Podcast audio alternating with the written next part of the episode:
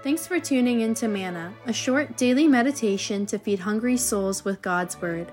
These episodes were prepared by ordained ministers for a radio broadcast called Voice of the Church and are now republished by the Reformed Perspective Foundation, a Canadian charity that applies biblical truth to the issues of our time. Here's today's serving. Hello, dear listeners. Are you afraid of the dark? Darkness can strike fear into people, especially in those who are on the run and who may be hounded by enemies. At night it is dark, and you may not be able to see a thing.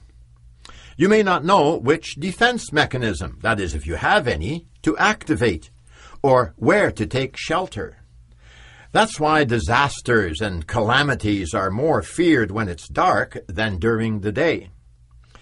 Christians take refuge in knowing that God is a God of light, and in Him there is no darkness at all. That's what it says in 1 John 1, verse 5. We note that it doesn't say God is a light, but that He is light. Light is simply a part of His nature, just as love and as justice are. As God is light, so is His Son, our Lord Jesus Christ. And no wonder, for he too is true God of true God, as an early confession of the church has it. While he was on earth, he proclaimed this truth I am the light of the world. Whoever follows me will not walk in darkness, but will have the light of day. There are many passages in Scripture that testify to the protection offered to those who put their trust in the Lord and seek His presence. The one that I'd like us to concentrate on today is Psalm 91, and in particular, the very first verse of that song. Though this is one of those psalms of which we are not sure as to its author, it might well have been Moses, that man of God who also wrote Psalm 90. It's a psalm which is a wonderful testimony to the great care and protection that the Lord God offers to his faithful children. Says the psalmist, He who dwells in the shelter, or as we can also read, in the secret place of the Most High, will abide in the shadow of the Almighty. More than one commentator has pointed out that people generally seek out a great variety of hiding places, depending which ones are available to them and in what circumstances they find themselves. We're living at a time when thousands, if not millions, of refugees are looking for safe havens. Many of those refugees seek to escape the terror that threatens them in their homeland. They try and make their way to Europe in overcrowded boats, and they will go through barbed wire in order to get to some place safe. But then again, there are those who reside in a free country like Canada, where they enjoy a rich measure of safety. But they too are looking for shelter. I'm thinking of those who are hounded and oppressed by their sins. I'm thinking as well of Christians who more and more are confronted by blasphemous opposition, even in countries that have a rich Christian heritage. They decry the murder of thousands of unborn infants and the dismissal of God given laws. In Psalm 91, however, the author contrasts the security of those who trust in God with the vanity of all other confidences by which we are apt to delude ourselves. What does it mean to dwell in the shelter of the Most High, but to lodge very close to the Lord God? So that sheltered by His almighty power, not only will fearful danger not come near, but that inner peace may be enjoyed. I can't help but think of the experiences of Corrie ten Boom, who wrote her well known book, The Hiding Place. And that title refers to both the physical hiding place in the Netherlands, where Corrie's family hid a number of Jews from the Nazis, but also to that godly confession found in another psalm, Psalm 119, in which the psalmist, speaking of God, says, You are my hiding place and my shield. And that hiding place is truly a secret place.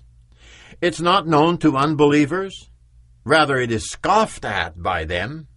And yet, it is well known to those who treasure God and His Word. And now it is so that a hiding place, one such as the Dutch underground helped to cleverly build in the Ten Boom household, may provide a certain refuge for quite some time, but then some infiltrator, someone intent on harming those hiding there, will find it out and give the occupants away. But those who dwell in the shelter of the Most High have God's assurance that they will stay, they will abide in the shadow of the Almighty. But then they must seek permanent refuge there. They can't just be occasional visitors taking up temporary residence because that appears to be a convenient thing to do. If we desire the Lord to abide with us, as the hymn says, we must stay and abide with Him. The Lord God wants to be not just our consolation, but our habitation. The writer went on to say that this shadow of the Almighty would preserve him not only from nightly terror and ghostly harm, the arrows of war and even of pestilence, of death and destruction would not come near. Guarded by this God, who throughout the psalm is called the Most High, those seeking shelter with him would always be safe.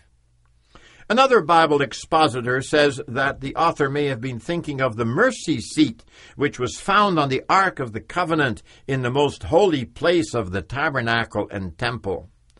On it, the blood of the covenant was sprinkled for the forgiveness of sins of all God's people on the day of atonement.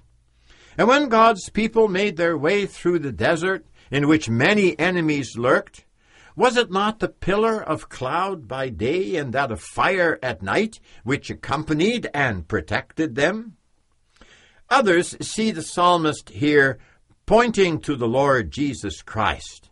For no one can think of permanent safety, security, outside of deliverance from sin and death and hell and only that deliverance is found with Christ. It's He who is the shelter, the fortress of all who put their trust in Him. And in that well known Psalm 23, the author looks to his Savior, and with confidence he exclaims, And I shall dwell in the house of the Lord forever. But then, to enjoy this great protection, we need to realize the dangers that threaten us. We need to be convinced of the power of the evil one and the deception that can arise in our own hearts and minds.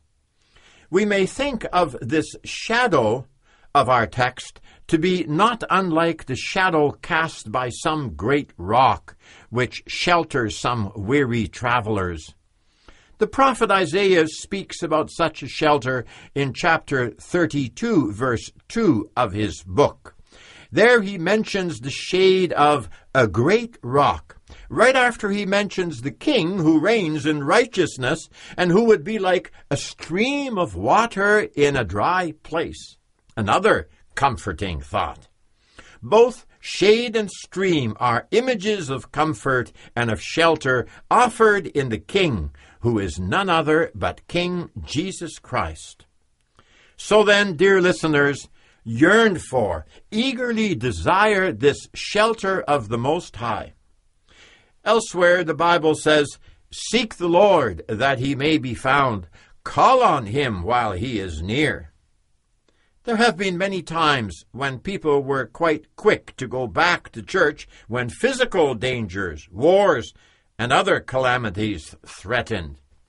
But when those dangers passed, like it did at the time of the Cuban Missile Crisis a half century ago, the churches emptied out again. People's hour of prayer can indeed be short lived. May you and I and all those who hear God's appeal to come to Him surrender to this Most High God. Yes, may our nation return to Him. For the day will come when the dark night of God's judgment will prevail on all of mankind. And yet those, and only those, who dwell in the shelter of the Most High will then face a most beautiful dawn of perpetual light. For having found refuge in abiding in God's shadow, they will be embraced by Him who today is my Lord, my refuge, and my fortress. He is my God, and I must trust in Him. Amen. And thank you so much for listening.